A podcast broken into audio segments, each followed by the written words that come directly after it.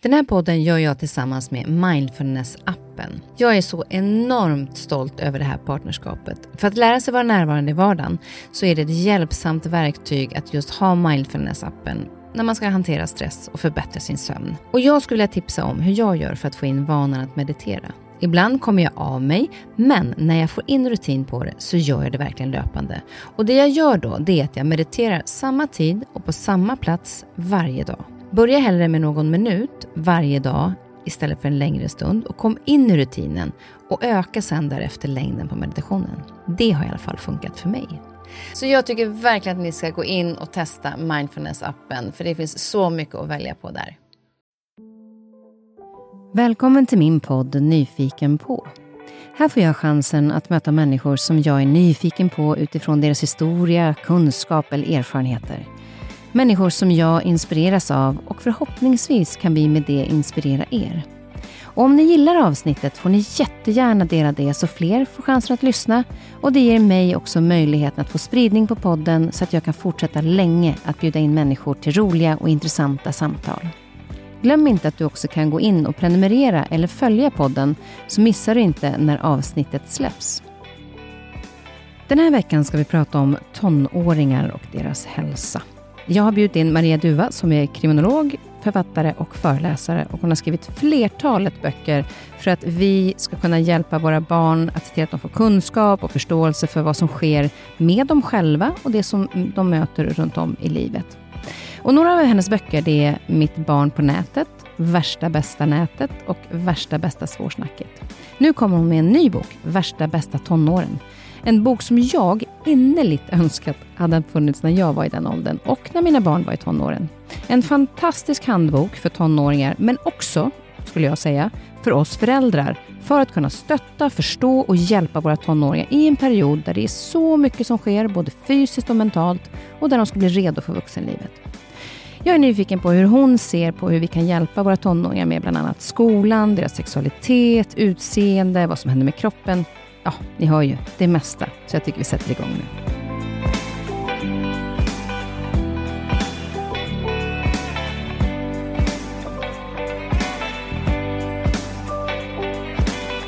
Välkommen Maria. Mm, tack. Vi har redan börjat småsnacka ja. lite. Det är svårt att inte. Vi har typ pratat en halvtimme redan. Men vi ska dela med oss av eh, all din klokskap och erfarenhet som du har kring våra barn och ungdomar, vilket är helt fantastiskt. Och grattis till en ny bok. Ja, men tack, tack. Det har ju blivit ett gäng nu. Ja, men det här är den femte. Ja. På mindre än fem år. Det tycker jag är imponerande. Som själv skriver böcker. Att man, ja. eh, men vad är det som gör... Vad, liksom, hur, hur föds idéerna till de här böckerna?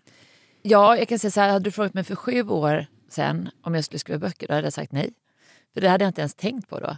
Men det var ju någonstans där det började när jag föreläste för vuxna. Och de sa, hur ska vi liksom kunna jobba med det här framöver? Och hur ska vi ta med oss det här? Och finns det material och allting? Och då tänkte jag, när jag skriver en bok. Och då skrev jag min första bok som är till vuxna och tänkte att nu är det löst. Liksom, allting är klart. Men det var lite problem att jag trodde att jag skulle sälja som Camilla Läckberg och sålde ingenting. lite tråkigt. Men alltså, då hörde jag mig till förlaget igen och sa att men jag måste nog skriva om den här boken till min egentliga publik.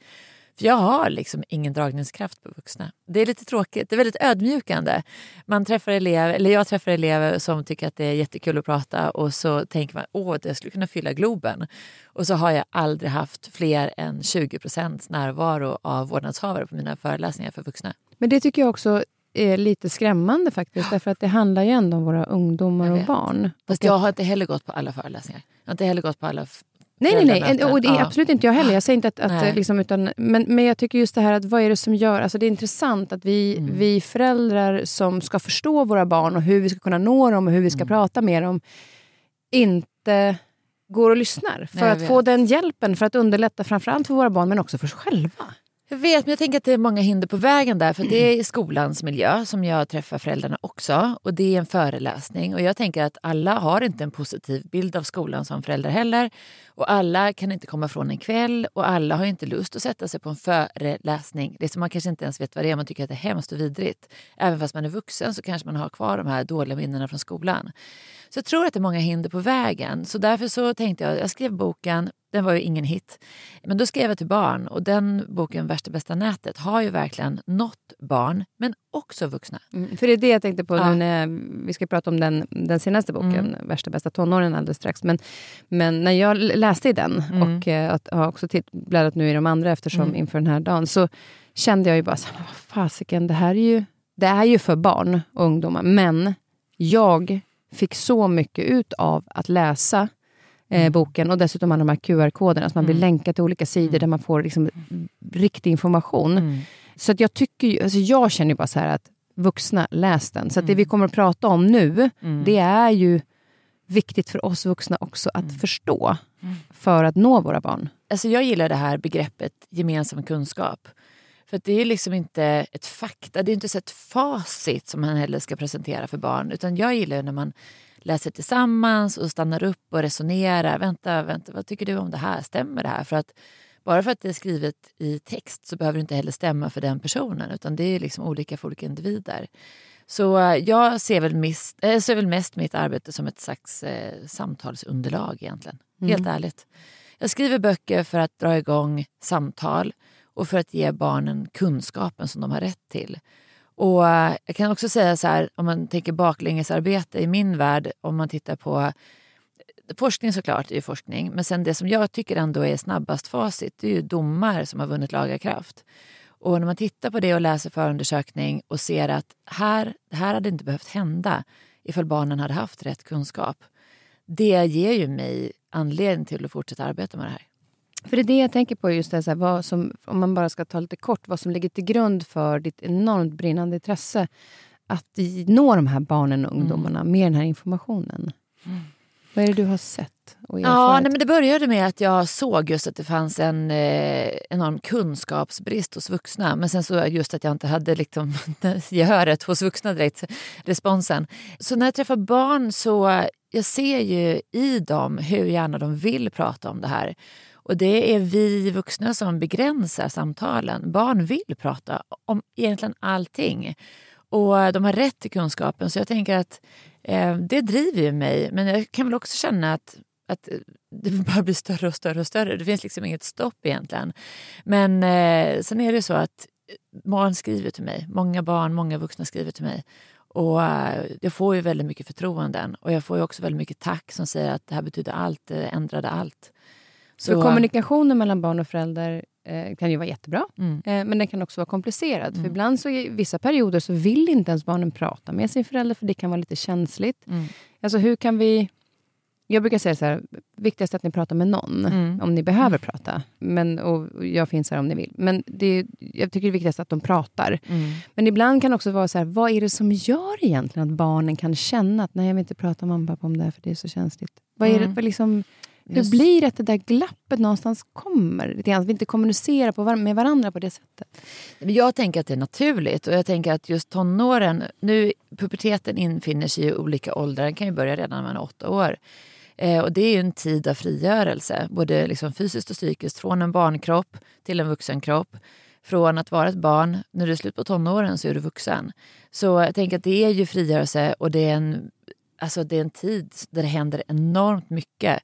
Och olika barn har ju olika mycket integritet. Och jag tänker att de har rätt till det också. Och sen så, jag tror att ibland så är fönstret stängt, ibland är fönstret öppet. Men det som jag kan tycka är intressant är att oavsett var jag är, om jag är på en, ett behandlingshem eller jag är på ett HVB eller SIS-anstalt eller var jag än är och träffar barn, skola, ifall jag står i norr eller söder i alltså olika socioekonomiska skikt så är det ju faktiskt så att barn berättar för husdjur och gosedjur och småsyskon. Så är det någonting jag brukar säga till vuxna så är det att låtsas att du är ett, ett gosedjur. Ja. För de lyssnar, kommer inte med massa tips, råd och stöd. Vi vuxna blir så angelägna och rädda och hur agerar vi då? Lyssnar vi verkligen klart då eller avbryter vi och vill bara göra? Eh, för många barn de vill ju inte berätta för sina föräldrar för då tappar de också kontrollen. De säger till sina föräldrar jag berättar det här för dig för du lovar att du inte gör någonting. Och de vill ju oftast bara få det ur sig. Sen så som förälder såklart så ska man agera i vissa frågor, givetvis. Men jag tänker att det kanske inte alls blev så som barnen hade tänkt sig att det skulle bli. Mm. Och det får ju barn till att kanske också känna att jag kommer inte berätta nästa gång. Och, och sen också det här med att, att, eh, som du var lite inne på, att barn ibland inte... Alltså att föräldrar inte ska ta illa vid sig heller om de inte alltid vill prata med Nej, en. Utan för att det är perioder där det är liksom... Men jag är inte redo för att prata med just mina föräldrar om det här. Mm. Jag pratar med kanske brorsan eller någon Mm. annan. Och det är fine. Mm. Att vi inte blir stressade över det. För man vill ju finnas där för sina barn, förhoppningsvis, som all, alltid. Mm. Liksom. Men att inte känna att man missar ut, eller att jag är ingen bra förälder för mina barn vill inte prata med mig. Nej, det är därför vi kallar det för viktiga vuxna. Att man liksom identifierar fler runt omkring en. Att det kan vara mormor, morfar, farmor, farfar, gudmor, gudfar, granntant, eh, idrottstränaren, pianoläraren. Det kan vara hur många som helst och framförallt också på skolan och de som faktiskt är utbildade och pratar med barn och unga. Eh, Men jag tror också att det kan vara tufft för många vuxna att veta att mitt barn kan inte prata med mig. Ja, jag vet inte, jag pratar inte heller med mina föräldrar om precis allting. Jag tänker också att det är en prövning i att kunna hantera saker själv och lösa saker själv. Man lär sig också rätt mycket av det. Men sen ska man ju veta att alltså, det är ju tyvärr så att det är få barn som berättar om allting. Och många barn hade kanske kunnat hantera sin situation mycket, mycket, mycket, mycket bättre om de hade vågat berätta om den. Vilket de inte gör. Och då, ja, det glider dem ur händerna till slut. Och där, men då, när du var inne på skolan och så, så vikten av att också det finns... Eh, man har ju olika eh, upplevelser av skolan. Mm. Vi kommer att komma in på det närmare också eftersom Mm. vi, eh, skolan och den delen är ju en del av boken också. Men jag har pratat med en fritidsledare som älskar dina böcker och har det som en bibel. Och hon brinner verkligen för barnen och hon tycker att det är väldigt stort glapp mellan Alltså gappet mellan barn och föräldrar. Att inte föräldrarna förstår. För att de inte är insatta i egentligen vad som, vad som sker med barnen. Och Jag vet inte om det är som till exempel med nätet. att vi kanske inte växte upp med det på samma sätt. Vilket gör att vi har inte samma kunskap om vad som sker. Mm. Men att vi inte är tillräckligt nyfikna heller. Vad, det här gappet, hur kan vi göra så att vi länkar oss samman mer? Så att vi i alla fall, även om vi inte pratar, barnen pratar med oss, men att vi förstår vad de gör. Alltså hur kan vi få det gappet att minska? Ja, den som det visste höll jag på att säga. Nej, men jag tänker just att det är ju en, eh, det är en korrekt iakttagelse att vi växte inte, vi delar ju inte barndom med barn idag. Och jag kan också känna att eh, när folk presenterar mig som att jag är expert på barnens liv på nätet så tänker jag så här, mm, fast det är ju de som är egentligen. Det är de som kan sitt liv på nätet, inte jag. Jag har kanske mer kännedom än de flesta. Men det är också för att jag respekterar deras liv där idag. Jag respekterar att sociala medier och spel framförallt är en stor del av barnens uppväxt idag och största intresse i många fall. Och att det inte heller behöver vara dåligt om man inte betalar med sin hälsa. För det påverkar oftast, en, ens hälsa kan ju påverkas negativt utav det ifall det alltså inte finns någon som helst styrning kring det. Sömnen, stillasittandet och ja, det är olika olika familjer såklart vilka regler som finns. Men, men här, det finns ju barn idag som berättar för mig att jag går in och sätter mig på mitt rum så, så fort jag kommer hem från skolan. Och där blir jag sittandes för vi äter inte middag ihop. Det är ingen idé. Mamma och pappa sitter med sina skärmar. Vi sitter framför tvn eller jag sitter här och spelar när jag äter. Så, men det finns ju olika eh, förutsättningar i hemmet också. Men jag kan väl känna att eh, vi vuxna på något sätt och vis vi hyllar vår egen uppväxt lite. Du ska veta när jag var liten då var vi utomhus lite med pinnar och kottar och vi gick vart vi än skulle. Du vet. Alltså, det är lite som Barnen från Frostmofjället ungefär. Liksom, att man var så himla bra. Att vi rörde och du vet, ja, Vi var ute hela kvällen och bara lekte och lekte och sprang fritt över ängarna och det kanske inte alls stämmer. Men det är lite den bilden vi förmedlar till barnen. Och ni bara sitter med era skärmar hela tiden. Och det, Alltså, det är vi som har ansvaret för det eftersom det är vi som sätter skärmarna i händerna på dem. Och vi gör det både i hemmet och i skolan. Och då är det rätt sorgligt om man inte liksom, vad ska man säga, pratar om det som händer där. Också det positiva, för det är ju inte bara negativt. Absolut inte. Men på något sätt och vis är det som att jag tänker på min egen man, jag kan ju hänga ut honom då. han, han fattar ju inte riktigt det här med att man sitter och tittar på när någon streamar när man spelar. Och han bara, alltså sitta och titta på när de spelar, jag fattar ingenting. Och så sitter han själv och kollar på tennis och paddel och fotboll på tv. Och jag bara, men alltså vad är skillnaden egentligen? Ja. Det är samma sak. Det där tycker jag är så otroligt intressant. Dels den här grejen att du säger eh, med att barnen sitter med sina skärmar och så kommer de ut sitter föräldrar med, med datorn. Där kan jag nästan säga Ja. Ja, förlåt. Men, men jag tänker också då ibland att han sitter ju ändå där inne nu och snackar med sina kompisar, så då kan jag lika gärna sitta och jobba. Men jag har kommit till punkten där jag bara så han ska inte se mig sitta med den här jävla datorn och mer. Alltså det går inte, sen kan vi äta. Men, men det är väldigt lätt att man tänker att han är ju ändå där inne, Mm. så då kan jag ju ta upp min skärm. Men det är ju inget bra att han kommer ut och ser att jag sitter med en skärm. Jag vet inte, jag tänker att det är nog rätt bra ändå att se att du arbetar. Jag menar, jag kan säga Fast att det, inte åtta på kvällen. Ah, jag vet inte, jag gör det också. Ja, menar, fast jag det- tycker att det blir för mycket. Jag tycker, det ibland, alltså jag tycker det tar ifrån. Jag vill att mitt hem ska också vara ett hem. Mm. Att det inte blir, nu har det varit corona och alla suttit hemma och jobbat. Mm. Men att någonstans också känna så här, att jag sitter där och han kan börja prata med mig när han vill. Inte känna så här, ja just det, nu sitter hon och jobbar. Jag förstår, men sen samtidigt så tror jag nog att han...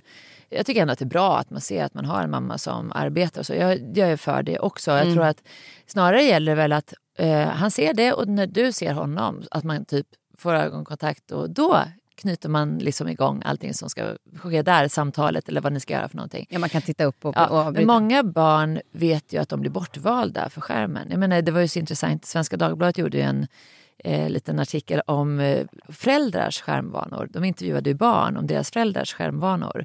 Och då var det ju barn som sa, ja mamma och pappa, de var små, säger sex år. Mamma och pappa lovade att vi ska kolla på film tillsammans, men då sitter mamma och spelar Wordfeud. Så att jag tänker just, det kan ju Ja, förstöra... men- och de har koll. Oh ja! Alltså för det, för Oh, just det, ja. att man tror att de... Jag sitter här bredvid, men de känner att du inte är närvarande. Absolut. Det är så Och jag kan ju intressant. säga också att jag träffar barn som säger att jag skulle vilja prata med mina föräldrar. Du och jag kan jag tänka mig att vi kanske är lite för angelägna ibland för våra barns bästa. Så, lite. Lite, kanske. Ja. Men jag tänker på de här barnen som berättar, räcker upp handen under föreläsningen och säger men jag skulle vilja prata med mina föräldrar men de, de sitter bara med sin skärm hela tiden. Och då blir jag så här, som förälder, vad, vad, har man prioriterat rätt då? Och det är så få timmar per dygn egentligen som man träffar sitt barn. Måste man sitta och betala räkningar då? Eller jag vet inte hur mycket räkningar man kan ha egentligen. Nej, och, det är just, och det är kanske det jag menar att om jag sitter och jobbar en kväll hemma, då kan jag också säga till honom att jag ligger lite efter så jag kommer jobba ikväll. Så att jag bara är tydlig med det. Eh, men, men säg till om du behöver någonting för att jag, är, jag är här. Liksom. Att man bara har en tydlig kommunikation och inte Helt bara rätt. sitter med skärmen. Utan det är fint att sitta med den ibland, men, men eh, det man sen, sen går och säga till honom att han ska stänga av när jag själv sitter, det är inte så, kanske så bra. Men just också det här att, att vara intresserad av vad de gör. Jag hamnade i en situation där jag när han spelade när han var lite yngre så skulle han köpa några såna här svärd eller vad det nu var i det här spelet. Och jag bara tyckte så här, men vapen och började tänka så. Men sen så bara satte jag mig och tänkte, okej, vad är det för någonting han spelar? Och då var det den helgen någonting på, som sändes, någon typ tävling, mästerskap. Och då valde jag att titta på det med honom. Och då såg jag, det var ju liksom, även om det var, det var absolut blod och så, men det var det enda han pratade om, det var hur teamet jobbade.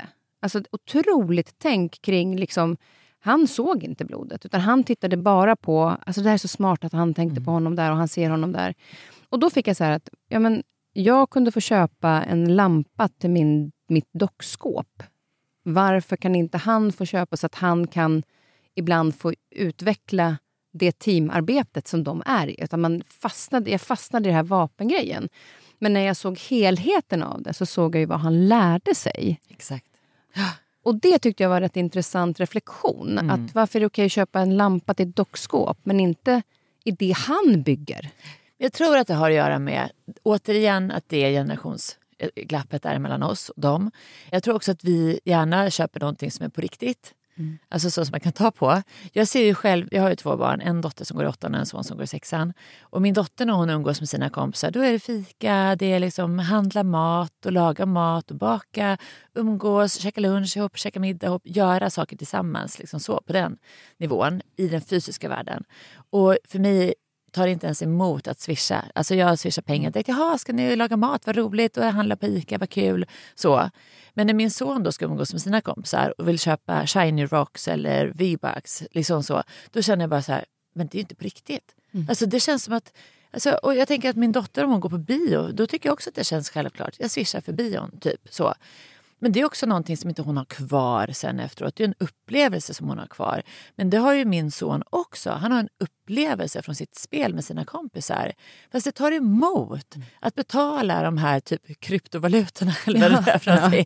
det finns ju ett gäng olika valutor. Och jag förstår inte i mig själv varför jag automatiskt tycker att det är enklare att swisha pengar för någonting som sker i den fysiska världen än där. För det är där han hänger med sina kompisar.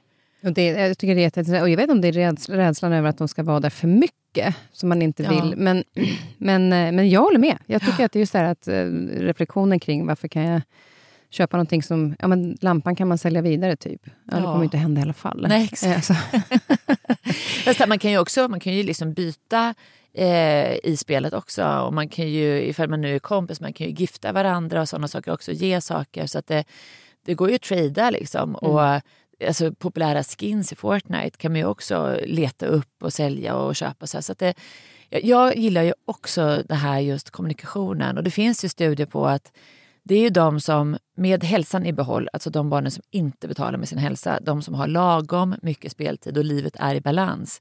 Då är det ju faktiskt så att de som spelar och har kontakt med andra, just i typ så här lag eller squads eller vad det kallas, olika, det är ju de som har det bästa livet på nätet. Att passivt sitta och scrolla på sociala medier är det sämsta man kan ägna sig åt.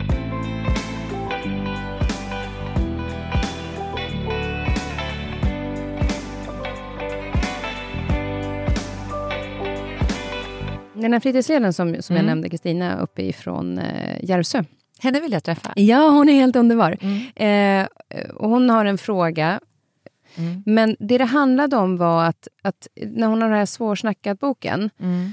så är det i vissa lägen så vet man inte så här, det här behöver jag ta upp.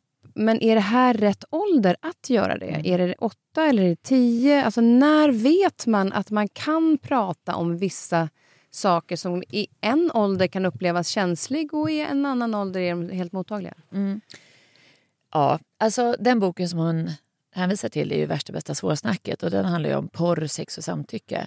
Och eh, nu är det så att det största eh, blocket med det som har hittills under åren kallats för sexualundervisning, sexualkunskap, ligger ju i sexan.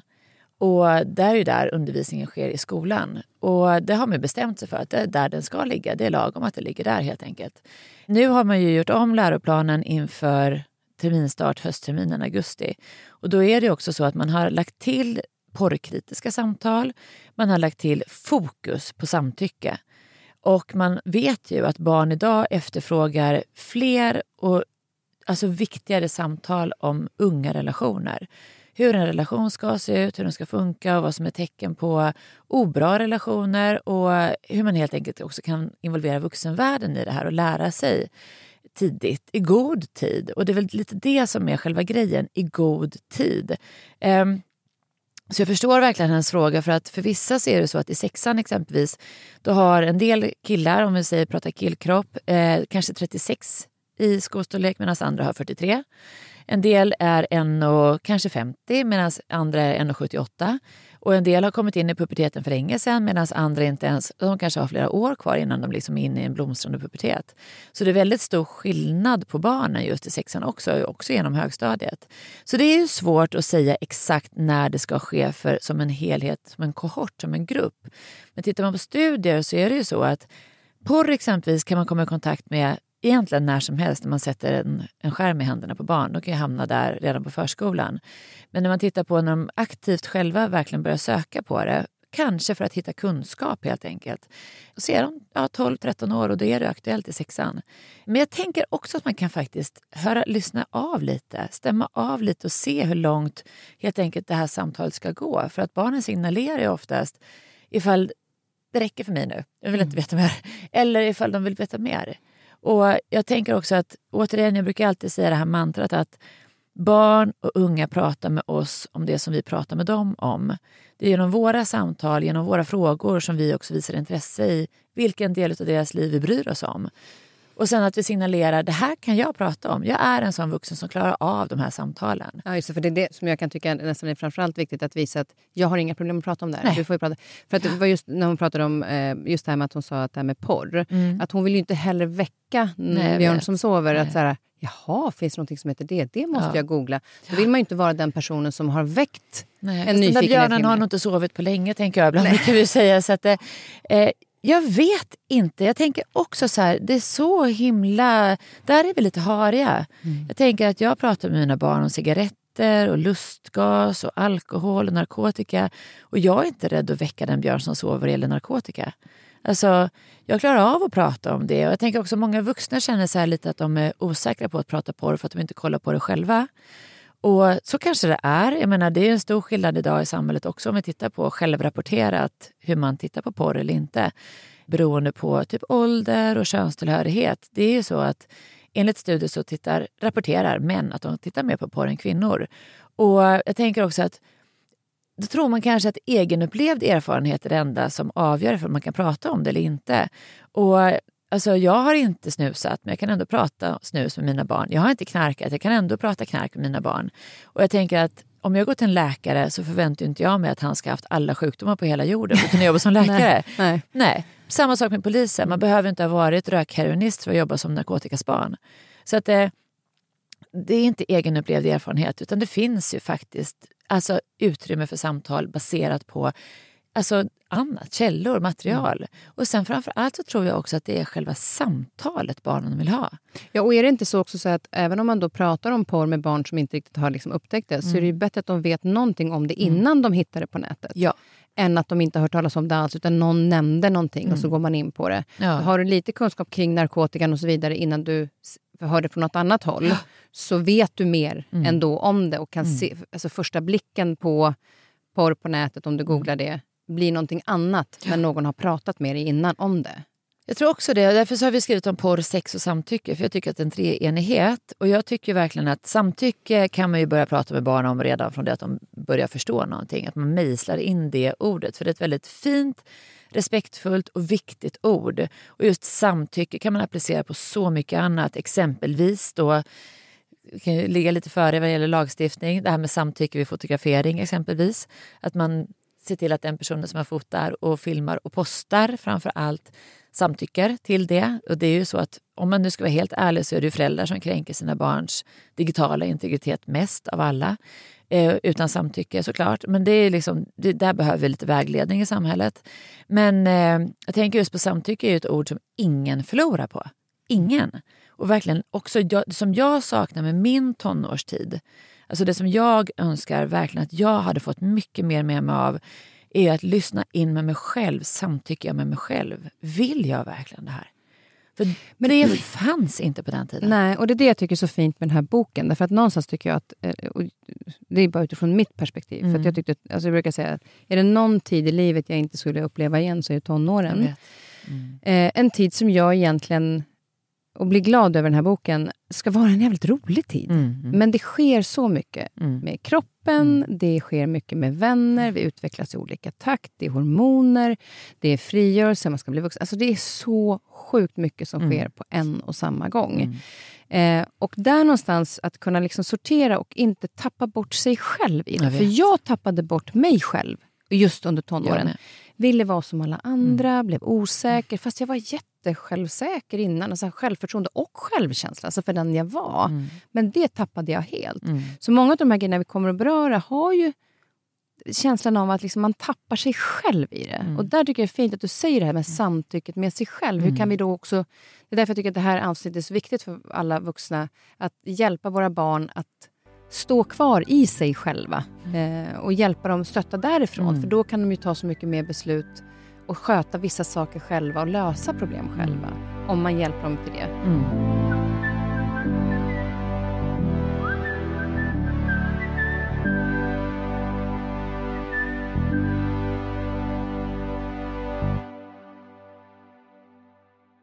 Men om vi ska komma in på boken lite grann mm. då. Värsta, bästa tonåren skulle egentligen vilja stryka värsta för jag skulle önska att det varit bästa tonåren. Men det kan det bli. Det kan Absolut. vara det. Exakt. Ja, ja, och då ja. finns det, jag har plockat lite grann från lite olika kapitel. Och jag tänker mm. vi börjar med det här med vänner. Mm. För vänner är ju en extremt viktig del. Jag upplever att det blir det ännu mer i tonåren. Mm. mm. Men också väldigt komplicerat av någon mm. anledning. Mm. Vad är det som gör att just i tonåren att det känns som att det blir så en otroligt viktig del med samhörigheten? Oh, vet du, jag tänker också att det är ganska så laddat det här med vänner. För att idag så är det ju, jag vet inte om, jag ska fråga dig en fråga tänker jag. Ja, du får fråga. Ja. Får bara... Vad skulle du säga, du med, din, med ditt säga, nätverk, ditt flöde på sociala medier. Vad tycker du, vad tror du är högst status för sådana som du och dina vänner idag? Vad är det högsta statusen att visa upp på sociala medier? Och då är det inte träning fyra kilometer före frukost, hem och äta overnight oats och dricka en grön smoothie. Nej, men jag, alltså, om jag själv tittar på sociala mm. medier, vad som jag tycker är härligt. Jag, vill ju, alltså, jag mår ju bäst av att se när jag känner så här, gud, så där vill jag också ha det. Eller så här. Och, och det, vad är det du vill ha? Det är glädje. Mm. Alltså när man ser människor, sen spelar inte det någon roll vad de är, men när man mm. ser att man är så här, och framförallt de här dagarna man själv inte känner att man är mm. där, mm. då tycker jag liksom det här att man ser att folk är jävligt glada och mm. bara har det härligt. Mm. Det inspirerar mig. Mm. Gör det? Inspirerar det? Okay. Ja. Jag blir så här, du, du inte liksom, känner inte dig sämre? Nej, nej, nej, nej, nej. Jag ser bara att fasiken, det är sådär. Skit i att vara så irriterad nu Kristin, kom igen. Alltså, så kan Hade jag. du känt så när du var tonåring tror du? Eh, nej, det hade jag nog absolut inte gjort. Då hade nej. jag nog jämfört mig. Att mm. varför har de det så bra och inte jag? Jag tänker att man brukar säga att högst status idag i samhället, i vårt samhälle, det är saker som man inte kan köpa för pengar. Det är lycka, ja. många vänner, härligt, spontant. Alla bara kom hit och vi bara lagar mat och det var så härligt och sitter i solen och njuter. Och sen är också den här ultimata skrytbilden är att skryta om att ens barn har många kompisar. För det är någonstans idag, ja, men du vet den här mm. hallen mm. som är full med gympadojor. Att man, åh var är alla? Alla är här. Du vet så. Den bilden på sociala medier har man ju sett och det är härligt och glatt givetvis. Men för de då som har barn som inte har några vänner så är det givetvis extremt stressande. Det finns ju föräldrar som har berättat i olika medier om att mitt barn blev inte ens bjuden på kalas på förskolan, aldrig varit på kalas hela grundskolan.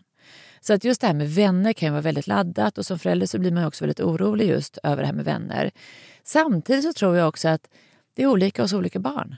En del behöver många vänner, en del har ett jättestort kompisgäng och man har umgåtts hela livet. Och det kan jag som vuxen person idag, som mamma, känna nästan lite så här med min dotter. För de är ish 15 pers i ett gäng som umgås. Inte alla hela tiden, men de är typ 15 när alla är där.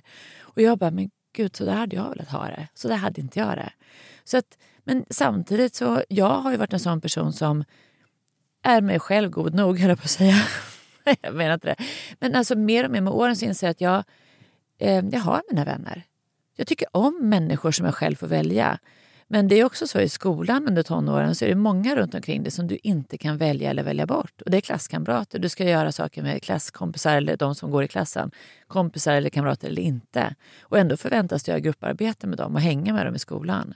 Fast du kanske har dina bästa kompisar på nätet och föräldrarna fattar inte att det är där jag har mina riktiga vänner.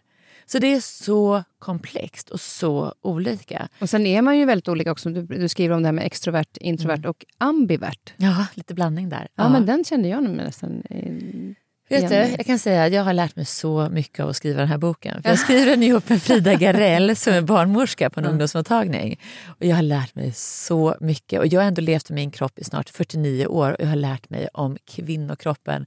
Så jag bara, men stämmer verkligen det här? Kan det här verkligen... Va? Ja, men alltså, så intressant att hitta. Liksom, ja. Jag har inte ett, eh, alltså extrovert och introvert har man ju pratat om, mm. men just också så här, i, att man kan vara ambivert, att mm. man kan liksom vara både och. Mm. Att man har behov av själv ibland och mm. ibland har behov av med, med flera. Mm. Men där också är ju då veta, veta hur ens barn är. Mm. Alltså, det vet man ju inte alltid. Vill de vara själva eller vill de liksom sakna de kompisar? Verkar de lite ledsen eller inte? Och, och en sak som jag har tänkt på där med sociala medier är ju den här jävla förlåt, nu säger jag jävla, mm, men förlåt, Snapkartan. Ja, jag vet. Därför att det, det sitts och tittas på var alla kompisar är mm. någonstans och så är man inte där. Man är inte bjuden. Alltså, men du och jag var inte heller bjudna på allting. Nej, men, jag visste inte att det, det. pågick. Nej, jag vet, jag vet. Nu ser man ju exakt var alla är mm. någonstans och varför de... Alltså, mm. Hur kan vi försöka jag vet inte om det går att liksom hjälpa dem på det sättet, men alltså, sluta titta på den där kartan. Mm. Se, för, för man, det blir ibland att vi tittar på det vi inte har vet, istället för att titta exakt. på vad är det du har. Vad kan du påverka? Mm. Mm. Vad kan du göra? Ring en kompis eller planera sig. I helgen är jag jag tänker också på det här med ringa en kompis. För det har jag många berättelser till mig som säger så här, men jag frågar. Jag, jag, jag, vill försöka skaffa kompisar. Jag vet hur jag ska göra. Jag vet att jag ska tacka ja. Jag vet att jag ska fråga. Jag vet att jag ska vara sån som jag vill att andra ska vara mot mig. Men sen när jag frågar så säger de så här, nej jag kan inte. Jag ska åka hem till mormor och gå ut och gå med hennes hund. Och sen ser de på kartan att de är ju andra. Och, det, och varför ljuger de? Jag tror att det är svårt att säga i alla lägen. Jag, vet inte, mm. jag kanske inte heller alltid varit ärlig när jag har sagt Nej. Jag, jag, jag ja. fattar det. Jag ställer frågan därför att ja. jag känner att jag måste. Ja, jag Men alltså för att förstå, och där, där kan jag känna, varför jag tror, varför jag tänkte på det, just det här att varför det är så mycket lögner.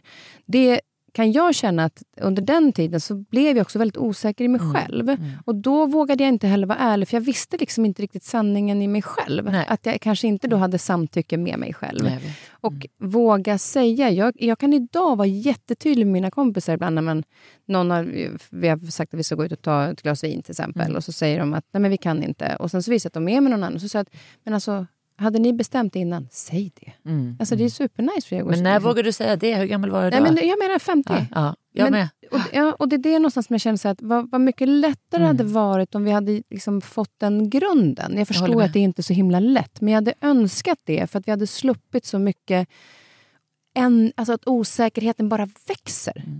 Jag tänker så här att på min tid när jag växte upp, det var ju liksom, jag föddes 73 och växte upp i lands, på landsbygden. Det var ofta så här också att man, vad ska alla andra tänka, vad ska alla andra tycka? Det var liksom att man speglade sig lite i alla andras tankar och åsikter och de här normerna såklart. Då var det mest, vad ska man säga, för att reglera en själv så att man liksom typ betedde sig så som omgivningen ville att man skulle bete sig.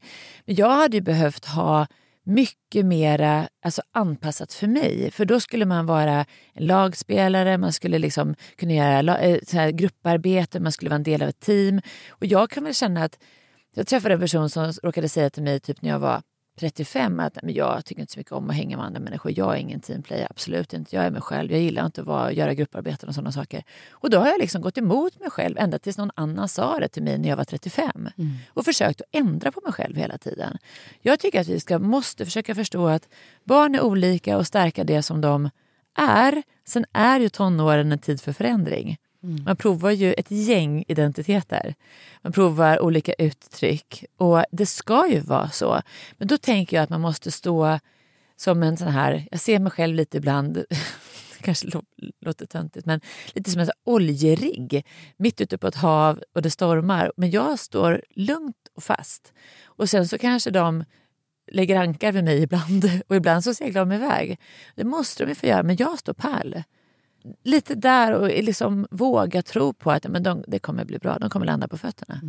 Och också tänker jag just det här, kring det här när de sitter och tittar på Snapkartan och så Mm. vidare. Men att man också pratar med dem. Så här, vad är det så liksom, alltså, så man förstår mer. Är det så att du vill vara med? För ibland så kan de kolla bara för att de kollar. Mm.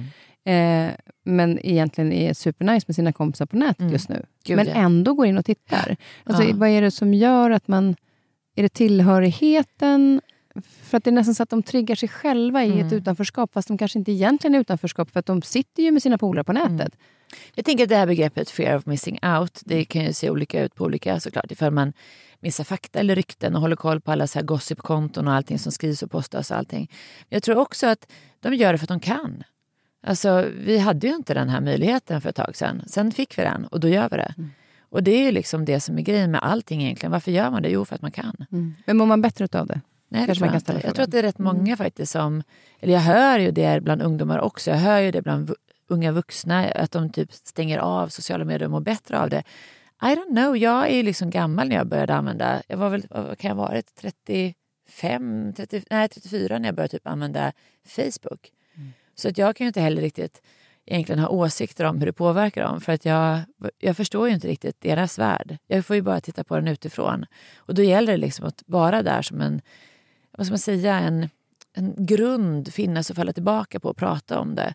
Men återigen så tror jag att det drabbar olika barn, olika unga, vux- alltså på olika sätt.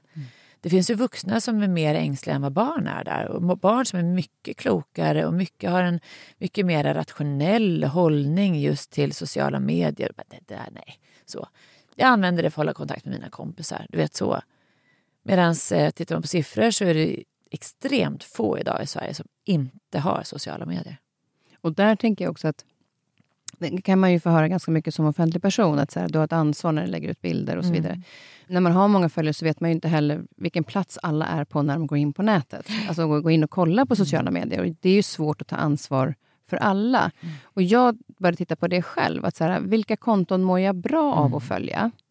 Stäng av de andra. Mm. Om det är så att jag tycker att det här livet skulle jag vilja ha, jag orkar inte se det mer. Då måste jag ju också ta ansvar att inte gå in och titta där. För att jag påverkas av det. Andra människor älskar att gå in på det kontot och då måste de få göra det. Men att Oh, det ja. ligger också ett ansvar, känner jag, hos mig som följer andra att följa dem jag mår bra av. Exakt. Inte bara de man ska följa. Och sen, för det är sån sak också, varför berättar man bara om allting man mår bra av? Att allt är så toppen och så. Mm. Jag personligen skulle själv inte, när jag är mitt upp i någonting, lägga ut att jag mår dåligt. Mm. För att då är risken att jag har väldigt snälla följare och alla vill mig väl och hittar nya lösningar åt mig. Då slutar jag att lyssna på mig, Mm. vad jag behöver. Däremot kan jag berätta det efteråt. Att Mm. det här hände mig och jag Mm. gjorde den här lösningen. Men när jag är mitt uppe i det så har jag inget behov av att lägga ut, för jag måste ju lösa den grejen själv. Mm. Mm. Så det, det finns olika sätt att hantera det på. Mm. Men just då när man kommer till de här tonåren, osäkerheten i sig själv kan ju vara en del av också varför man går ut på nätet och sociala medier och tittar och så. Osäkerheten i tonåren. Jag kan tycka så här, man ser småbarn. Så här, är du bra på att rita? Ja, jag är jätteduktig. Mm. Och sen så kommer de upp i tonåren och bara, mm, det är ingen som räcker upp handen. Nej. Vad, vad är det som gör att vi påverkas? För, för vem är man i tonåren? För som du säger, det är en förändring som sker. Mm. Vad, Ja. är man, alltså, vad är det som gör, tror du, att det blir att man inte vågar räcka upp handen och säga ja, men jag är bra på att rita, Mm. när jag vågade för två år sedan? Mm. Vet inte riktigt. Alltså, jag tror också att det har att göra med eh, alltså, hur man förväntas vara. Just det här med att man inte riktigt ska ta plats, att man inte riktigt ska armbåga sig fram. Och Det tror jag också är väldigt så här, normstyrt och det är också väldigt än idag genusstyrt av vilken könstillhörighet, könsidentitet du har. Vilken röst du har, hur du får synas. Och jag tänker just som vi alltid har vetat om, typ en tjej som tar plats, då är hon bossig, typ så. Eller hon är kaxig brud, så. Medan en kille förväntas vara sån. Och så det blir också väldigt så olika utifrån vilken eh, könstillhörighet och norm och framför allt liksom tyngd i sig själv man har. Men eh, ja, alltså det där är ju i- princip helt omöjligt att besvara såklart för tonåren drabbar ju också alla olika och man mår ju också olika. Det svänger mycket som vi sa förut här med hormoner och sådana saker. Men just det här, jag tror att det som kan drabba hårt vad jag förstår, vad jag har hört genom åren av andra och jag tänker också på det här med psykisk ohälsa som vi kommer komma in, hoppas jag också lite på. Eh, jag läste Aviciis, eh, den här Tim Bergling eh, av Måns Mosesson. Just hur aknen började påverka honom. Hans hy började påverka, honom negativt. Det här dålig hårdag och eh, just med eh, alltså smärta med akne och framför allt hur det ser ut. Att man då väljer att inte gå till skolan för att man liksom inte vill visa sig. Och Det tror jag också är en sån där grej som... Vi hade ju det, jag hade ju också en, jag hade inte så här akne, akne, men jag hade rätt mycket finnar. Typ så här pannan runt hakan och så här grejer. Och allting. Men det var ju inte det här polerade som finns idag, ofta på sociala medier. Samtidigt så vill jag lyfta att det finns ju konton som verkligen lever på att visa verkligheten och som har tagit makten över sociala medier och visar upp hy som är osminkad och som har akne och som har stretchmarks och som har bristningar. Alltså allt, allt, allt. Men om man tittar på de största ändå, som nästan den absoluta majoriteten följer, så är det inga, inga sådana bilder. Och jag, menar, jag kan träffa på elever i årskurs fem. Jag glömmer aldrig den här tjejen. Jättegullig tjej i Solna. Hon var, gick i femman. Hon följde, jag skulle faktiskt säga, hon visade mig sitt konto. Hon följde 5000 varianter av, ja vad ska man säga, Bianca Ingrosso, liksom, henne och hennes liv. 5000 varianter av samma ja, men, form på kroppen, form på livet, sättet att vara, sättet att visa upp sig och sitt liv. Och det är klart att det påverkar henne, hur hon ser på sig själv. Ja, för då, det blir ju bara en, Mm. en sida av Mm. det och vi alla ser ju olika ut. Absolut. Och Det är ju också viktigt, för det tar ju väldigt mycket upp, det här med kroppen. Att vi, alltså jag älskar de här bara som bilderna på brösten. Mm. Alltså hur olika brösten är. Alltså vi är olika, men det sker väldigt mycket som du säger det här med, med akne. Det är Mm. liksom hur vi ser ut och stora fötter. Eller liksom hela den biten. Att, att också hinna med och acceptera Mm. kroppen och vad som sker. Precis, och där tror jag också att det är så himla olika hur man har det hemma. För att jag har ju alltid varit öppen med hur jag ser ut. Och min man har också alltid varit öppen med hur vi ser ut. Och vi kommenterar inte våra kroppar så negativt. Även om jag kan känna så här idag att ja, det var nog lite härligare när jag var 26. i kroppen. Men alltså, jag, jag, jag, är, jag, min kropp funkar och den är frisk, så jag får vara glad för det. Mm. Jag håller inte på att göra om mig så himla mycket och jag känner inte heller att jag behöver göra det. Eh, Medan om man växer upp med en familj där man ett kanske inte ser vuxnas kroppar. Man kanske inte liksom är van vid att ens mötas av hud överhuvudtaget. Hur ser man då på sin egen kropp och hud? Eh, jag tänker också på att man kanske växer upp med föräldrar som ständigt poängterar hur fel det är med deras kroppar. Hur de egentligen borde se ut och hur de borde liksom komma i form eller hur de ska förändra sig.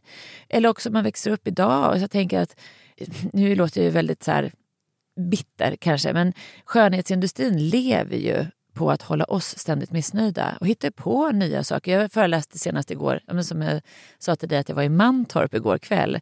Och då frågade jag några pappor som sitter längst fram på raden här så säger jag, känner du att det är en dyr utgift för dig att gå och göra browlift? Och de bara, Mm, nej. liksom. Och de visste ju inte ens vad det var. Och det visste ju inte de flesta kvinnor för fem år sedan heller. Idag träffar jag på elever i högstadiet som inte går till skolan ifall de har slut på franslim. Och här är vi idag. Inte hos alla givetvis, men hos väldigt många. Och Jag tänker just på det här med hud och kropp och våga prata om det. Det är klart man kanske inte älskar precis varenda del av sig själv hela tiden men jag tänker att ändå så är det så att vi har ju en kropp och den är vi födda med och vi ska göra det bästa utav den. Och det kanske inte är att alltid älska ifall man nu känner att jag har vad ska man säga? Det finns ju många tonåringar som berättar för mig just om akne och framförallt om kanske hår. Och idag är det väldigt hårlöst och så är man själv väldigt hårig. Tittar man på sociala medier, tittar man på alla andra så är det inget, inte lika mycket hår som jag har. typ. Och det kan ju också vara liksom där jobbig känsla i sig själv och sen vänder man sig till vuxna. Och då är vuxna så här jätte... Vad ska man säga? Här, men vet du vad? Det, du är fin som du är. Du duger som du är. Du ska älska dig själv och du ska älska din kropp. Och då får man inte riktigt gehör för sina tankar. Mm. Då dras den rullgardinen ner istället. Okej, okay, jag känner att det är jobbigt men jag kan inte prata med vuxna. Och då återigen så brukar jag också ha en så sägning som jag berättar för alla barn att om man går till en tandläkare och den tandläkaren luktar sjukt illa, är jättehårdhänt och borrar så att det blöder. Vi säger att du går till en sån tandläkare. Slutar du gå till tandläkaren eller hittar du en ny? Hitta en ny. Exakt. Och Det är det man måste lära barn också. Att Du pratar med en vuxen och du fick inte den responsen som du ville ha, men det finns andra vuxna. Mm. Det är precis, våga, våga prata och hitta någon, någon att prata med. Ja, att, Verkligen. Den, den delen. För där är också som skolan som du är inne på, också, det finns också jättemycket om det i eh, där är det också när man kommer då, man tänker så att man, eh, man förändrar utseendet och så vidare. Det finns ju mycket kommentarer, mm. man påpekar saker. Dels tycker jag inte så här, hur ska man hantera de här kommentarerna? Och framförallt också de som säger de här kommentarerna, mm. håll käften. Jag vet. För du vet aldrig hur det landar. Nej. Och det kan vara så att, åh vad fin du är idag, och så är det någon som har gått ner jättemycket i vikt, mm. och sen så, men mådde dåligt av att mm. gå ner i vikt. Mm. Och så blev den plötsligt fin. Mm. Eller tvärtom, att den har mm. gått upp i vikt. Mm. Alltså, hur ska vi liksom, man vill ju ändå kunna ge komplimanger, eller många gånger så är det så här, ah, har du fått bröst eller? Alltså den grejen, hur ska vi liksom få våra ungdomar att kommunicera på rätt sätt? Eller att inte, ja men håll käften ibland. Du behöver inte kommentera allt. Nej, jag vet. Och jag tänker att jag fick ju den uppenbarelsen när mina barn kanske var fem och tre, säg ungefär den åldern. Jag, liksom, jag vet inte vad jag läste i någon föräldrabok eller någonting. Att inte kommentera sina barns utseende eller prestation och berömma dem bara för det. Vad fin du är och vad, vad söt du är. Och så. så vi bestämde i vår familj att vi under period skulle berömma andra saker. Och det får man faktiskt öva på än idag. Jag jag har ju ett ord som jag inte riktigt gillar, det är ju det här duktig. Jag är liksom, det är lite så här triggerord för mig. Så jag brukar säga så här, när mina barn rapporterar om hur det var på provet, hur det gick för dem på deras prov eller något betyg eller resultat eller någonting. Så säger jag, men good for you, gud vad skönt för dig, vad glad, alltså vad stolt du ska vara över dig själv. Så att, inte att jag är stolt över dem för att de har presterat utan vad bra för dig. Mm. Vad skönt för dig att du fick göra det här. Att du är nöjd med dig själv, med din prestation. Vad skönt. Så. Och Sen får man verkligen gräva ordentligt vad man kan berömma annat än prestation och utseende. Typ att vad gott det luktar eller jag älskar ditt skratt. Det är så härligt att hänga med dig. Vad roligt vi har det. Sådana saker. För jag tänker att det... Det bygger ju självkänsla ja. för den de är. Och det vet jag Louise Hallin. Ja, det är kanske eh, därför jag fick det. Ja, hon, ah, hon pratade med mig om det en gång när jag jobbade med Nyhetsmorgon. Ja. Hon sa hon kom ihåg att alltid säga någonting till dina barn innan de somnar, mm. för den de är. Alltså, eh, jag vet att min son hade hjälpt någon kompis på skolan, så mm. sa såg du hur glad han mm. blev mm. över att var det du gjorde. Eller om de hjälper mig att plocka ur diskmaskinen, så handlar det inte om vara duktig du var att plocka ur diskmaskinen, utan vet du hur mycket det betyder för mig? Mm, mm. Vad fin du är som mm, hjälper mig. Mm, mm. För då blir det mera...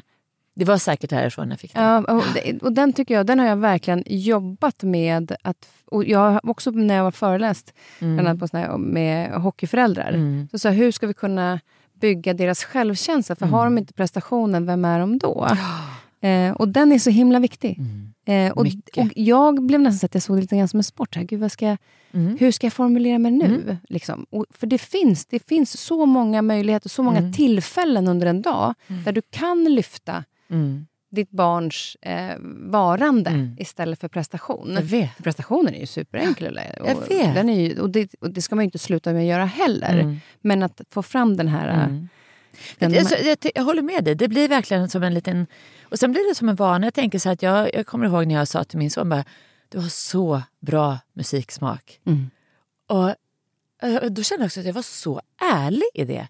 För han har verkligen det. Och jag tänker att gud vilken, vilken good vibe det är att säga en sån sak jämfört med vad, vad snygg tröja du har eller vad fin du är i håret eller så. Det, det, han är det också. Men just att ha bra musiksmak, det är så bara Mm. Mm.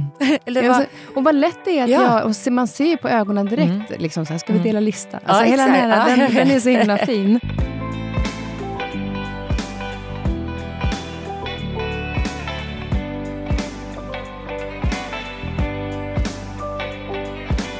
Men också i skolan så finns det också det här med, det blir en hel del stress för många. Mm. Och mycket kan ju också vara det här med förväntningar. Mm förväntningar på sig själv, men också ifrån vuxna och lärare. Mm. Hur, kan vi, hur kan vi hjälpa barnen att minska den stressen som är? För när den här stressen mm. kommer så blir det också svårare att lära. Gud, ja. Jag tänker på, egentligen så, så skulle man vilja börja i en smart ände och det vore väl att alla hade bra förutsättningar. Typ, om vi då tittar på ja, fysiska förutsättningar, sömnen, att de eh, är mätta när de kommer till skolan, att de har fått en bra frukost, hunnit få i sig det som de behöver. Alla kanske inte äter jättemycket frukost men fått i sig det som passar dem helt enkelt. Har möjlighet att äta bra i skolan. Det är ju eh, många skolor idag som har bra mycket bättre skolmat än vad det var när jag växte upp. Det är inte alls min bild. Jag äter skolmatsal kanske tre dagar i veckan. En del är ju som att äta på en bättre lunchrestaurang, alltså på riktigt. Men det är inte alltid att en skolmatsal passar alla för det. Och sitta där i de miljöerna med jättemycket folk runt omkring. Och det är inte lika slamrigt längre. Man har mycket Vissa fler. sitter tillsammans och ja, så får inte man sitta exakt, med. Ja. Så det, verkligen. Så att jag kan inte säga att bara för att maten är bra att det är en garanti för att man äter. Men om vi tittar på förutsättningar att komma till skolan, ha rört på sig, gå ut på raster, få frisk luft och friskt ljus och dagsljus och allt det här. Eh, det är klart att det påverkar hur man lyckas prestera. Givetvis, det vet vi allihopa idag. Men eh, utöver det så skulle jag önska jag skulle önska studieteknik tidigt och eh, att man verkligen har det också som ett ämne. Och Sen skulle jag också önska det som jag också har fått med mig från Tim Berlings Foundation där att det skulle vara psykisk hälsa på schemat. Eh, hur man vårdar sin psykiska hälsa helt enkelt och pratar om det för att det är någonting som påverkar all prestation, hur vi mår. Och sen också som jag säger, att det spelar ingen roll egentligen vilka betyg du har ifall du inte mår bra. Och samtidigt som du säger att det går ju inte att prestera så som man kanske skulle vilja ifall man inte mår bra heller. Så allting hänger ju ihop. Mm. Men jag... Sen har man också olika förutsättningar för inlärning. Vissa lär sig lättare Mycket. med bild, vissa mm. lär sig lättare med text, mm. Eh, vissa vill lyssna. Mm. Eh, och där blir det inte heller samma förutsättningar för alla, Nej. tyvärr. Och det är ju, lärarna kanske inte heller hinner med, för det är stora Nej. klasser. Ja. Men, men där är det ju verkligen inlärning. Mm. För inlärningsförmågan är ju olika för alla. Det betyder mm. inte att det är liksom, någon är bättre eller sämre än normal, utan den är ju olika. Jag hör många olika... tycker ändå att det har alltså, jag hör från många att det ändå är bättre anpassat när du har svårigheter. Eh, jag hör det, men inte från alla såklart. Och där blir det också väldigt orättvist vilken klass du hamnar i, vilken skola du är på, hur, ja, vilken lärare du har. Det räcker med egentligen att du har en fantastisk lärare som går hem och blir föräldraledig. Alltså så kanske du får en, en lärare som inte alls förstår dig. Så det, är ju, det är ju verkligen ett lotteri. Ja, precis. Det är ja. verkligen lotteri. Och det kan ju vara en fantastisk skola med alla förutsättningar med magisk skolgård, fantastisk skolrestaurang. Det kan vara alla rätt. Och så hamnar du ändå i en klass där det inte funkar. Så det, det, kan ju vara så mycket. Och det menar, det för oss, du och jag, vi bor ju ändå så här storstadsbaserat.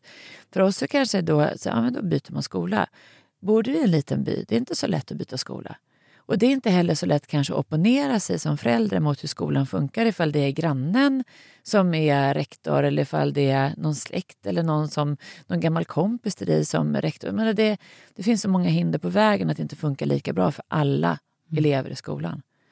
Men hur ska man, eh, om man tittar då på, så här, vi var inne på det här med psykisk ohälsa. Mm. Eh, när, när skulle du säga, för det finns ju så många olika parametrar i vad som orsakar det och mm. när när det börjar. Vi pratar om skolan, vi pratar om hur det är hemma, vi pratar om hur huden förändras. När skulle du säga att det kanske börjar? Alltså så här, när... Ja, men, det är olika förstås, men, ja. men ungefär när kan man se att... Jag vet inte riktigt, men alltså, jag, ju, jag har ju valt att tro på det som forskningen säger i form av den här lilla pamfletten texten, gammalt ord i och för sig, men eh, det finns en, ett, en, en, en, text, en liten bok som heter Livsviktiga snack. Har du koll på den? Mm. Eh, den kommer från Suicide Zero. Mm. Man kan beställa hem den eller ladda ner den. Och det sägs, det, de säger ju att eh, man kan följa det kontot också på Instagram, Livsviktiga snack. Livsviktiga snack rustar dig barn för livet.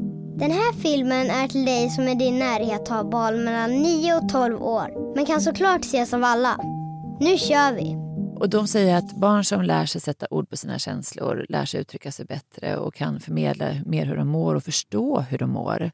Och sen så finns det jättefina eh, böcker av Rihanna Hangaran, hon som heter Psykologi för barn på nätet, också på Instagram. Just att man läser om känslor och låter barn lära sig sina känslor och att det inte är farligt att ha starka känslor och prata just om det här med oro, att inte det är psykisk ohälsa. Eh, att ångest, det tar slut, en panikångestattack, det går över och det är inget farligt att ha det, du kommer inte dö. Jag tänker alla de här samtalen om psykisk hälsa och psykisk ohälsa, de tar nog större plats i mångas eh, vardag idag, men inte i allas. Men jag tänker också ibland så här på, jag frågar dig en sak igen då. Mm. jag tänker på det här med att säger att den psykiska ohälsan ökar, det är många barn som kan bli lite oroliga över det. Att de säger att den ökar och man blir orolig, hur mår jag egentligen och sådana saker. Man hör väldigt mycket om ångest och oro och sådana grejer. Men jag vet inte, pratar man mycket, är det din bild när du växte upp? Att du fick många samtal i skolan och fick vara med i enkäter och i forskning just om psykisk ohälsa? Pratar Absolut man, inte. Nej. Pratar man självskadebeteende med dig? Nej. Ätstörningar? Nej. Nej. Självmord? Nej. Nej. Det var tyst kring det. Mm. Och då här sitter vi. Jag har en son som går i sexan och det är inte, jag är inte liksom lastgammal. Jag är gammal men inte lastgammal. Det är typ två generationer tillbaka. En generation är 25 år. Så att för två generationer sen så pratade vi inte om det överhuvudtaget. Idag pratar vi om det hela tiden. Vad, vad, hur vet vi egentligen att den har ökat eller inte? Hur vet vi? Mm. För att det, alltså, vi har inte följt den över tid. Det är inga så här superlongitudinella studier som har gjorts på det här. Och jag tänker också så här att jag skrev det i min första bok, men jag fick inte riktigt gehör för det tycker jag inte då. Men vi har liksom patologiserat vanliga känslor. Vanliga mellanmänskliga känslor har vi försjukligat. Att ha, vara uttråkad, att vara ensam, att det nästan är som att det är psykisk ohälsa. Och det är det ju inte. Vi är människor och vi har ett brett register av känslor. Och alla är inte farliga. Så jag tror att vi måste helt enkelt ta, ta, ta liksom tillbaka, reclaima att kunna känna jobbiga känslor och kunna härda ut och stå ut med dem och att inse att det inte är farligt att vara ledsen. Mm. Det är inte farligt att gråta. Jag tänker också på att... Ja, för det är känslor kan ja. ju vara en sån grej som är... Eh, jag tycker i alla fall när man kommer upp i äldre åldrar, och framförallt kanske jag upplevt det, alltså mer män som inte visar sina mm. känslor än vad tjejer kanske har gjort, eller kvinnor. Men att man liksom inte får vara ledsen. Nej, men det där är ingenting att vara ledsen för. Upp och hoppa. Alltså, vi, vi vuxna har en förmåga att så här, täppa till de här känslorna hos barn. Så att nästa gång de gör illa så, så frågar man då, gjorde du illa? Nej. Nej, För att det var inte okej för Men det är intressant att du väljer just det där. För att det, det finns ju en studie som man gjorde för länge sedan. Då satte man upp kameror i taket på en förskola. Och så tittar man på hur personalen bemötte barnen utifrån... Du visste inte om det? Nej. Nähä. Nej, nej. För den heter Grantomten och Tittmyran. Du kan googla fram det. Får Ja, se. Så gjorde man en jättespännande så här, alltså, världsomvälvande studie. Och då såg man just på hur personalen som trodde att de var genusmedvetna eh, bemötte en flicka som två år gammal hade typ trillat och slagit sig. Och, och lilla älskling, hur gick det? Och, och ska vi blåsa? Och sen en pojke gjorde samma sak. Upp och hoppa, det var bra ska du se. Avledde med en boll eller någonting. Så du är ju, du är ju spot on där faktiskt. Ja, för det, det, och, och det kan jag bara tänka så här, när man går i en mataffär så kan man se att, liksom, ja, men säg att barnet snubblar till och ramlar. Och så blir det lite jobbigt för omgivningen när han börjar gråta så högt. Så här, "Shh, tyst nu. Så då anpassar man sig efter omgivningen för, Mm, för att det är obehagligt för dem. Ja, fan, kram, ge en kram. Så är det liksom, för att det är väl det som kan stilla mest. Och Är det det och, idag? Ja, men någonstans kan jag känna så här, för mig, är- utifrån mitt perspektiv. Jag håller med dig, men Så- är det så det funkar idag? Ja, men det jag kan känna är att om du kramar... Om jag tänker så här, om, någon, om mitt barn ramlar och slår sig, jag tar upp det, låter barnet få säga det gör ont och också känna det gick över. Då lär man sig också att ah, det som gör ont, det går över. Och kan bli bra. Mm. och kan bli bra. Och du fanns där. ja. Ja. Men om jag tystar det, då får man ju aldrig lära sig att saker och ting som gör ont kan också gå, det går, det går över. Men idag, idag hör jag ju eh, från BVC hur man avleder barn idag istället med in, och inte tröstar på samma sätt utan man avleder. Det här är en iakttagelse som jag hör, ingenting som jag har själv. Men jag vet inte ifall, hur du ser när du åker kommunalt eller sådana saker. Det här med att man avleder barn med en skärm.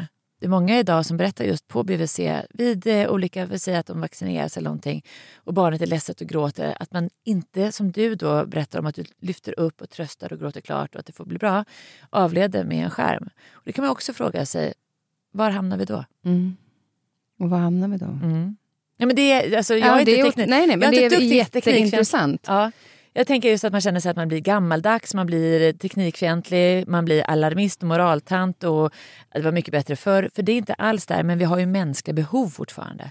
Och jag kan tänka mycket av den här psykiska ohälsan eller hälsan eh, kan påverkas av att vi inte riktigt respekterar våra mänskliga behov. Det är min bild. Och just det här som jag hör Återigen, alltså jag föreläser så pass mycket med barn och då brukar jag också göra enkäter med dem innan jag kommer för att få lite hum om, också för att skolan ska få reda lite på hur mår våra barn. Och så att de, för när jag är ute och föreläser i salen, eh, aulan, matsalen, gympahallen där jag står, så är det så att om jag förväntar mig att de ska ställa sina frågor så är det inte alla som räcker upp handen och vågar ställa sina frågor. Men när de deltar i såna här anonyma enkäter, typ Google Forms, där de vet att de är anonyma, då får vi en helt annan typ av frågor. Helt annan som dag och natt. Och jag hör, jag, som senast igår då, Mantorp, det sticker inte ut på något sätt och vis, men det är ju barn redan årskurs tre som somnar till en telefon, ligger och scrollar på TikTok in i det sista, använder telefonen under natten och så ser det ut idag. Och vad händer med barnen då när de gör det? Ja, alltså, jag, jag kan förstå att en del barn vill ha med sig en telefon in i sovrummet. Jag fattar det ifall det är så att de exempelvis, men säg bara, vi är en anledning, har helt nyseparerade föräldrar och man kanske vill kunna ringa eller skriva till den andra föräldern. Det fattar jag. Och jag, man kanske växer upp i ett hem där, där det förekommer våld, man kanske vill kunna ha kontakt med stödorganisationer, kanske ringa polisen. Men jag menar, att ligga och titta på TikTok på natten och Snapchat och sådana saker, det påverkar ju ens sömn.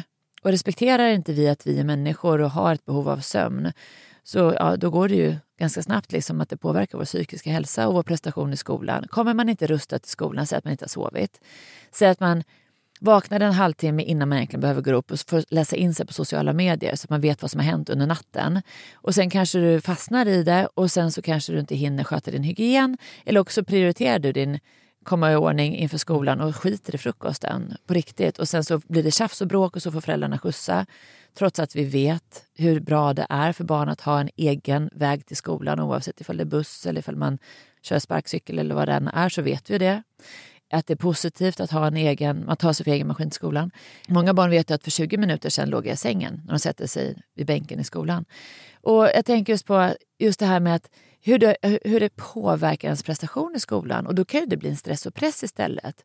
Och sen är man trött och så kommer man hem och så somnar man på eftermiddagen och man är inte heller rört på sig som man ska eller utifrån de här riktlinjerna som finns om hur vi ska röra på oss, vi människor. Mm. Det finns ju hur mycket studier som helst på hur farligt det är med att sitta still för mycket. Men det finns ju inga studier som visar att det är farligt att röra på sig lagom mycket. Så. Och sen är det många som, jag tänker du sa hockeyföräldrar, många tror ju att det är liksom organiserad lagsport som är det enda som ger alltså, korrekt utslag på hur mycket man ska röra sig. Medan de tror också att det är dyrt, men jag har inte råd att låta våra barn träna och sporta. Runt om i hela Sverige, jag lovar, jag reser jättemycket. Jag ser fantastiska utegym. De är tomma och det är gratis. Frisk luft och friskt ljus och utegym. Så jag tror att det här Skärmen är ju att använda det då i att, för att avleda, till exempel om de är ledsen eller någonting. Mm. Alltså, vi, om man tittar längre fram, mm. vad, alltså, när vi vänjer dem vid det. Mm. Jag kom på en sak på nu när jag sa det här med att man kramar. Mm. För Jag läste för några år sedan när jag skrev en bok om det här med beröring. Att eh, vi har fler berörelsereceptorer på huden än smärtreceptorer. Mm. Så att när vi trycker, till exempel om det gör ont, så mm. trycker man på. Då är det ju att eh, berörelsereceptorerna, då, signalerna till hjärnan, stoppar ju smärtreceptorerna. Så jag tror definitivt på att en kram gör, stillar smärtan på det sättet. Om man tittar på den delen också. Så det handlar inte bara om så här, åh vad du är gullig med ditt barn och ska Nej, ge kärlek. Utan det faktiskt inte. har en funktion ja. i kroppen ja. som gör att det stillar smärtan. Och du vet också en sak till, ska jag säga då, att om du känner själv så att du har en stark oro som barn, ska du lära dig att kunna hantera din oro, din ångest, ifall du har panikångestattacker. Du, du kan lära dig tricks för att hantera det. Att stryka sig själv, eh, som du då säger att man gärna kramar om det man har slagit sig kanske, eller man gör så här eller så, stryker sig själv eller masserar sig själv lite på armen. Att stryka sig själv kan stilla av en oro, en ångest. Mm.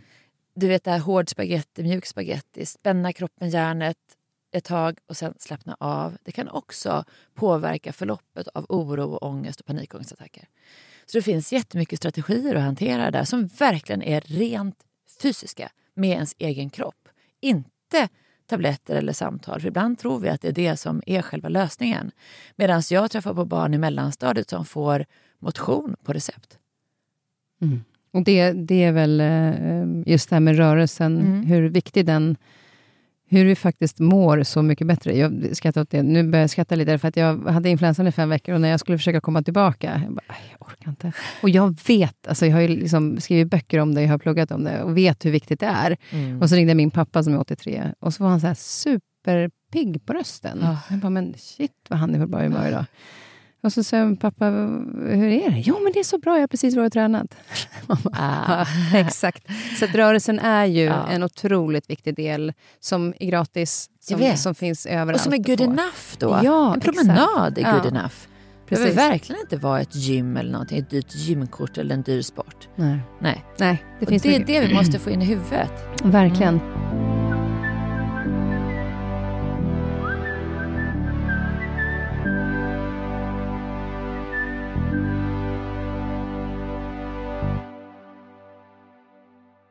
Men jag skulle vilja bara komma in eh, innan vi liksom... Det finns också det här med kärlek, mm. som jag kan tycka är rätt viktigt eh, för också vi föräldrar som står vid sidan av och ser. Kärlek är ju fantastiskt, men det kan också vara jättejobbigt. Mm. Eh, både som vuxen, men framförallt tonåren som vi pratar om nu. Mm. Att den, den där första kärleken är ju liksom den är ju helt galen. Mm. Och den kan ju ske då i till exempel i tonåren. Att man blir så här mm. kär som man nästan mår illa. Ja, en del blir ju det redan på förskolan. Det var ja, men, jag. Jo, jo, absolut, på förskolan redan. Men, men när det blir också den fysiska kontakten och det börjar hända saker mm. där. Varför är kärleken så enormt stark på det sättet i tonåren? Är det något speciellt med deras hormonutsöndring? Eller vad är det ja, men Jag vet händer? inte riktigt. Det, det där där kan egentligen Frida som är barnmorskan som eh, jag skriver boken med bättre. Men jag tänker Att det, det också laddar på rätt hårt. Det, man kanske har längtat rätt länge efter det. När jag var liten så var det liksom man var ihop redan på mellanstadiet. Och idag när jag pratar med min dotter, det, hon, är, hon går i åttan, hon, det är ingen som är ihop. Liksom så. Och det var man ju på högstadiet på ett annat sätt när jag gick på högstadiet. Mm. Idag är det en annan grej. Jag tänker också på... Men bara våga bli ihop. Ja, men jag mm. tänker så här. Min bild av min barndom är att vi var på disco hela lågstadiet, knattedisco, mellanstadiedisco, högstadiedisco, gymnasiedisco. Det var det vi gjorde. Vi åkte till folkparker, vi dansade tryckare, ett varv tog typ fyra minuter och man flyttade händerna på ryggen lite så. Vi lekte ryska posten och allting. Idag är det väldigt uppdelat. Det är liksom så här, mm. min dotter fyller år och hon ska ha tjejmiddag. Så, och det är liksom uppdelat, könssegregerat. Tjejerna har sin middag och de åker och gör någonting så. Medan killarna åker på go-kart och de har sina laserdome eller vad de har från paintball eller någonting tidigt. Så det är inte riktigt det här mötet heller mellan, mellan liksom, på samma sätt som det var med, med disco. För disco, det är inte min bild att det är lika vanligt förekommande som det var när jag var, tonåring. Nej, var och då kan man ju på ett, ett sånt samman...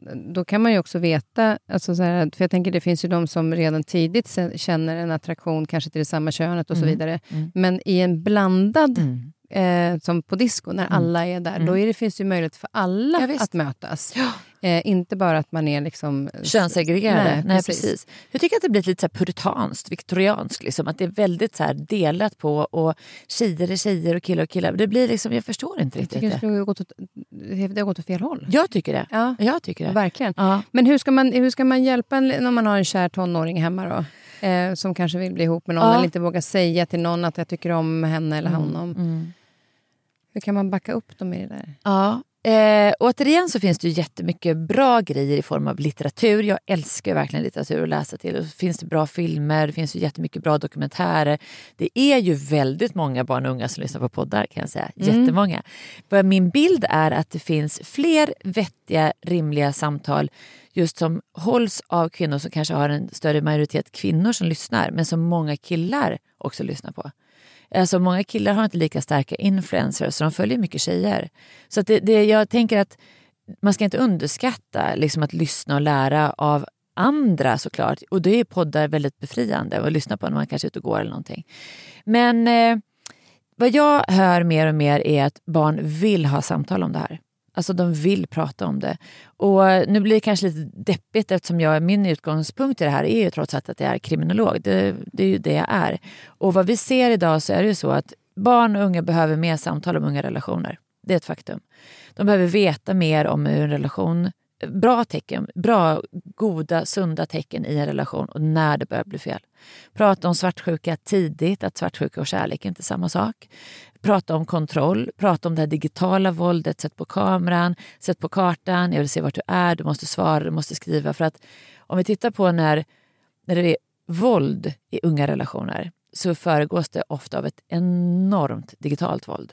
Ett enormt digitalt kontrollerande av den andra. Jag ska ha dina lösen, jag måste veta vilka du skriver med, jag måste eh, se vilka du följer, vilka som får följa dig.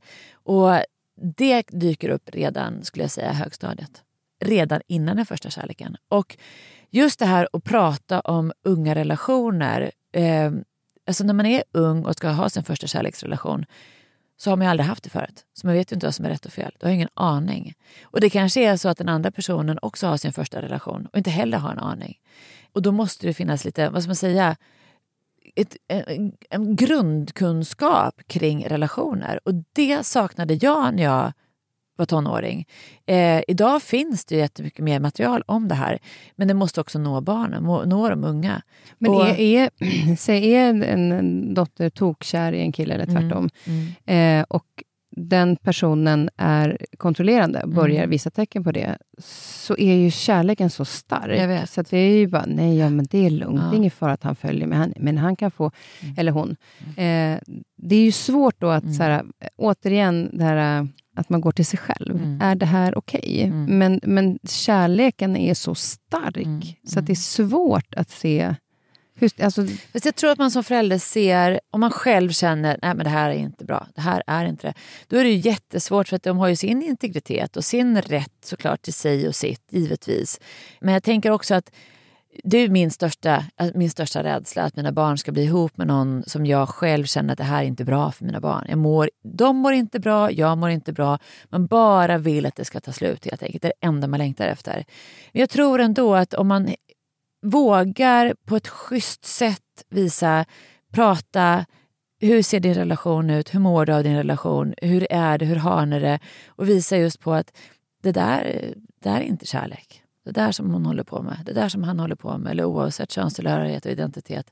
Det där är inte kärlek. Det kan vara tecken på kanske att man är svartsjuk och inte mår så bra själv istället. Faktiskt vågar säga det. Men är också risken då att du kan också bli lite avstött som förälder ja. för att nej, nej, Alltså, du har ingen aning. Svinsvår balansgång. Ja. Svinsvår. Men jag tänker också så här att som du förstår har jag jobbat många år med barn som är utsatta för mobbning och olika saker och i skolan och föräldrarna är helt förtvivlade givetvis och så vet de inte riktigt när de ska agera. Och då tänker jag så här att man ska prata lite med sig själv och tänka så här, hur långt ska det gå innan jag gör någonting? Mm. Och ta ett beslut. För det är också ett beslut att inte göra någonting. Det är också ett beslut att låta det bara fortsätta. Och det beslutet ska du leva med. Och då får man ju fråga sig själv så här, hur långt ska det gå innan jag agerar? Jag har en kompis som hade en, en jättejobbig relation i många år. Det visade sig att han var narcissist. Men, mm. och hennes, hennes familj mm. sa till henne flera gånger liksom att det här tycker inte vi känns bra. Och hon, hon stötte bort dem. Mm. Men hon sa att de sådde frön. Ja, bra. Så att när hon väl skulle ta beslutet, även om det tog lång tid, mm. så hade hon samlat på sig mm. alla de här sakerna som de hade sagt. Vilket gjorde att det blev lättare för henne att förstå att de har sett det här. Mm. Det är inte konstigt att jag nu behöver göra, agera på det här mm. sättet. Så att hon sa att, och det är ju lite grann så att så frön. Mm. Alltså väck. Jag eller? vet och det är sjukt svårt men jag tänker om man tittar på eh, vi har ju flera fall bara senaste åren av dödligt våld i unga relationer. Jätteallvarligt och som också har pågått länge där omvärlden har agerat. Tänker på Tova uppe i Njutånger och jag tänker på hennes familj och jag tänker på hennes vänner. De agerade ju, men det var ju inte lätt heller. Jag, menar, det är ju, jag säger inte bara för att man gör det så, så behöver det inte betyda att det blir rätt, som med Tova där. Samtidigt så är det det här att, att veta efteråt ifall man inte hade gjort det. Mm. Så att jag vill verkligen poängtera att barn har rätt till kunskap, barn har rätt till samtal. Man får inte det i alla hem. Därför är skolan en arena där man kan ha såna här samtal. Det blir inte heller lika, lika laddat när en kurator eller skolsköterska eller när ens mentor kanske pratar om det som ens föräldrar. Så som du säger eh, Kristina, jag skulle verkligen vilja sno det där av dig, att du säger det här med så frön. Ge kunskapen tidigt. Och man kanske behöver ha det på skolans toaletter tapetserat på väggarna. typ. Här finns det hjälp att få, här finns det stöd och det här är tecken på det. Da, da, da, da. För det finns jätte jättemånga stödorganisationer idag som jobbar med det här. Sätt upp de där QR-koderna som du har i boken ja, faktiskt. på olika toaletter. Ja. Faktiskt, för det, det tycker jag är så fantastiskt fint med den här eh, mm. boken, att det finns man vill kanske veta lite mer ja. och så finns det någonstans att gå. Nu, För boken hade kunnat bli tre gånger så lång. Ja, absolut. Och vår podd kunde ha blivit tre gånger så lång också. för vi har ju liksom inte kommit hälften. Men, men jag tycker att det är liksom, eh, för att liksom ta in det här med, med boken och försöka summera. Ja. Liksom, det, det, finns också kapitel om familjen. Det här med mm. bonusfamiljer, ja. singelfamiljer, olika liksom, konstellationer som det är idag. Mm. Eh, vilket och är härligt på många sätt. Ja, våld i hemmet, sexualiteten, mm. Mm. jättemycket om det. För att mm. man också förstår också vad som fysiskt sker mm. istället för bara så känslomässigt. Mm. Att det är inte så konstigt att du reagerar på det här sättet. Nej. Utan det är därför att. Mm. Det här med akne till exempel. Att du mm. förklarar varför mm. det... Så det finns otroligt mycket i det här. Men ja. Men vet du vad som var så kul när jag skrev den här? När vi började skriva på den, Frida och jag. Då, var det så, då fick jag nästan lite så här, gud, det är ingen idé vi börjar för vi måste bara begränsa oss. Alltså vi måste mm. bara skära och skära och skära texten. Det är, det är ingen idé att vi skriver den här boken känns det som. För det är så stort ämne att ta sig an, tonåren. Så individuellt. Och jag känner bara att det enda jag kommer tänka på är allt vi missar. liksom så. Men så pratade jag med min dotter. Vi hade, jag hade fem tjejer i bilen. Och så, det var när jag hade som mest ångest över den här boken. Jag var jätteledsen över att vi ens gav oss på det i princip. Och så tänkte jag så här, de kan redan allt det här. Alla unga, den här boken är redan skriven tusen gånger om. Och så satt de här fem i bilen. Så sa jag tjejer, berätta, pratar ni mycket om eh, våld i unga relationer i skolan? De bara, va? Okej, okay. då kan vi i alla fall skriva om det tänkte jag. Okej, okay. har ni fått mycket kunskap med er om eh, våld i hemmet? och sådana saker. De bara, nej, verkligen inte. Har ni fått mycket kunskap med er om fattigdom, barnfattigdom, växa upp i en fattig familj. För det kapitlet är också väldigt viktigt för ja. mig. Ja. Och de var är ingen som pratar om det, herregud. Och jag tänkte okej, okay, tre kapitel är klara i alla fall. Alltså, och så bara tickade på liksom, fler och fler. Och pratade mycket om heder i skolan? Har ni pratat mycket om hedersförtryck? De bara, vad är det? Och jag bara, men gud, okej, okay, den här boken behöver skrivas. Mm. För vi har ju försökt att ta lite av allt i alla fall. Det är ju så mycket som sker under tonåren, men vi har ju adresserat det mesta och det också som är lika. Vi har inte delat upp det så mycket i den här binära världen som vi trots allt lever i, att det är tjejer och killar. Utan tonårskroppen så är det ju mer som är lika än vad det är som är olika. Och alltså, det är hisnande för en 49-åring att lära sig så mycket om tjejkroppen. Men jag tänker också, jag hade mått bra av att veta allt det här om killkroppen. Ja, men exakt. Och det är det, ja. det, är det jag tycker är så intressant. För ibland så är det så att vi ska liksom utforska vår egen eh, kropp. Alltså mm. här, och Det är jättebra att lära, lära, sig mer om kvinnokroppen. Men jag vill också förstå hur männen mm. fungerar. Det är lite grann samma sak, du är också inne på det här med olika NPF-diagnoser. Mm. Liksom, och mm. pratar om autism och ADHD och sånt. Hade vi förstått mer om hur de här olika, inte bara om, om, nu jag har ADHD, att jag förstår hur den personen fungerar, utan även de andra. Mm. Då kunde jag haft mer förståelse mm. för andra, mm. än istället för att vara dömande. Och lite grann så är det också så med, med killar och tjejer, att mm. läs om de olika eh, kropparna mm. alltså, och vad de går igenom. Mm. För att då kommer man själv ha så mycket mer förståelse för de människor som du möter och dina kompisar. Mm. Mm. Och inte kanske slänga kommentarer som man, man gör för att man tycker att man ska vara lite rolig. Typ. Och förståelse för varandra. Jag tänker också på det här med trans och queer och sådana ja. saker. Det är idag en allmän kunskap bland barn och unga på ett annat sätt än vad det var när jag växte upp. Så det har ju varit enormt positiv förändring samtidigt som jag kan se i vissa kulturer att den här vi skriver också om machonormen och det här, att, att det är väldigt tydligt att det på, i vissa miljöer blir mer av det. Mm. Istället för att man helt enkelt får förståelse för varandra. Ja. Och det är förståelsen som, mm. kommunikation och förståelse. Mm. Um, den är, det är en fantastisk uh, bok. Uh, ja, men verkligen. Och just att det är, att det är just allt ifrån vänner och skolan till våld hemma, mm. alkoholmissbruk och så mm. vidare. För att också säga att är det så att du har en kompis som du tycker att de kommer hem dit och märker att det är så obehagligt där. Gå in och läs då om mm. alkoholmissbruk mm. och, och, se vad i hemmet, för att först, få förståelse för vad som mm. sker där hemma och kanske vara den här kompisen vid sidan av. Alltså det finns ju många olika perspektiv i varför man, jag tycker att man ska läsa den här boken. Jag tänker också det som du sa om porren, det här att man inte ska väcka den björn som sover. För vi har ju skrivit rätt mycket om självmord också. Och ätstörningar, det är ju så trigger warning på vissa ämnen där. Men jag tänker att man har ju trott att man inte ska prata om självmord för att det kan liksom skapa vad ska man säga, sådana tankar. Men nu vet ju vi att sätter vi ord på det och pratar om det så kan det istället då faktiskt motverka. Mm. Det kan, Ulla Karin Nyberg vände jag mig till och Mind.se är ju den organisationen som har självmordslinjen. Så det är också de här som vi hänvisar till för det är ju den mest etablerade kunskapen vi har i Sverige som är ganska tung på det här området. Och vi vet ju att det är alldeles för många barn som lever i tystnad om de här frågorna. Många barn och unga som är oroliga för kompisar. Och här är det verkligen tipslistor på hur man kan göra. Mm. För man är just den som reagerar och ser men inte vet vad ska jag göra, vad ska jag inte göra. Mm. Mm. Ja, den är helt underbar boken. Eh, eh, verkligen. När, när, vilket datum är den släppt? Den finns i handeln. Den, den finns 11 i handeln. maj. 11 maj. Mm. Så roligt.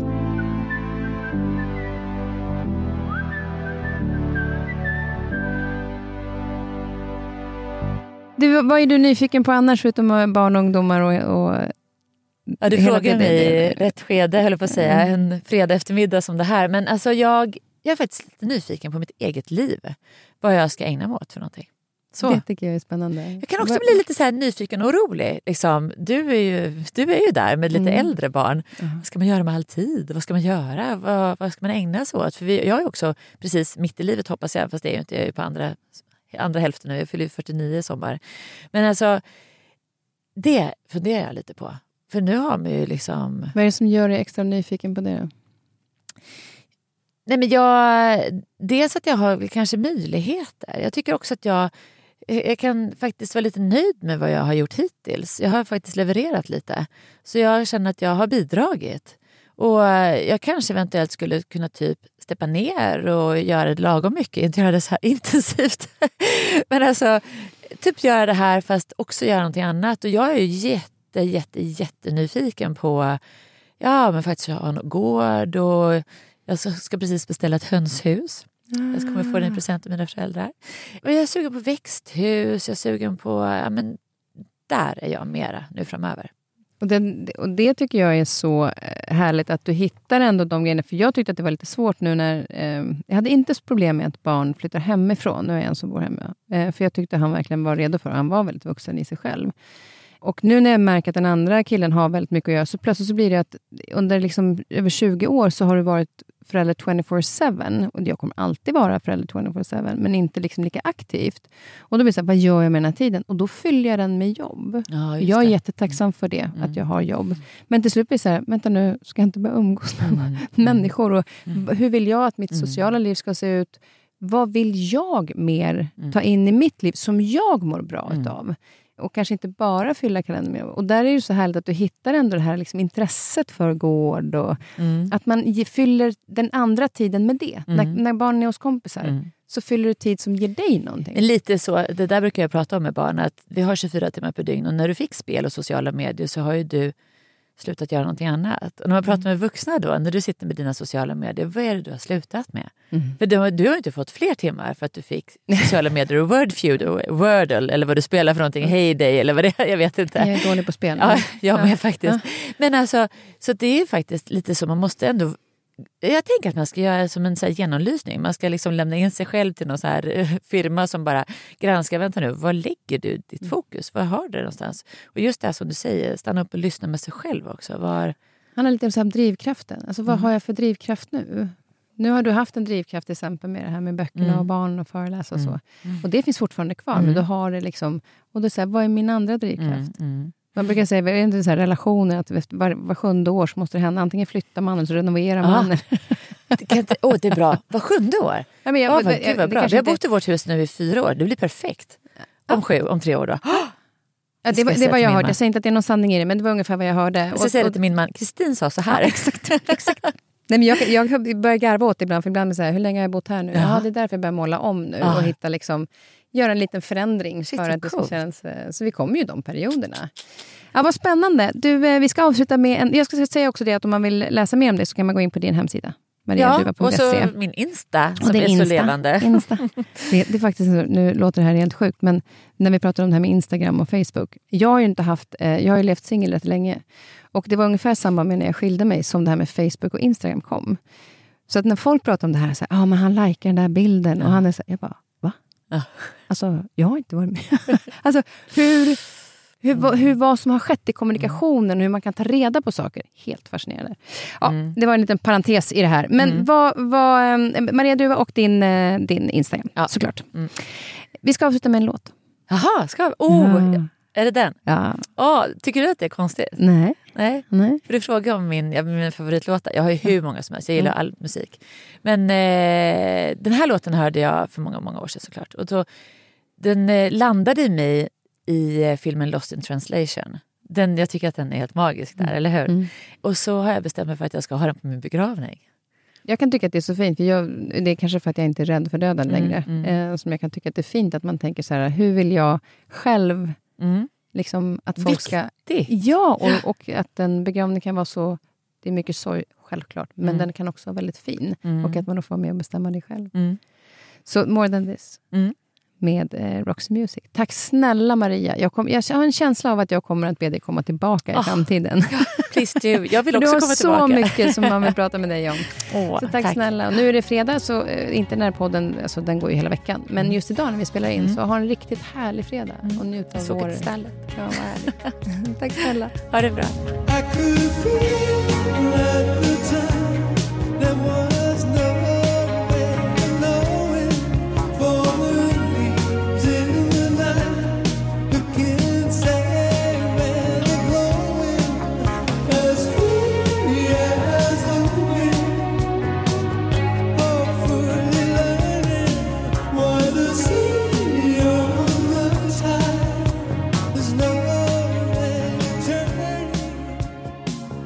I nästa veckas avsnitt kommer coachen, kommunikatören, TED Talk-experten och föreläsaren David J.P. Phillips. Vi pratar om hur vi kommunicerar på bästa sätt oavsett om det gäller på jobbet med kollegor, inför och under presentationer, men även också om privatlivet. Vi pratar även om depression och utbrändhet då det är någonting som David har erfarenhet av och som han har hittat verktygen till att ta sig ur det. Och de delar han med sig utav. Missa inte nästa veckas superintressanta avsnitt.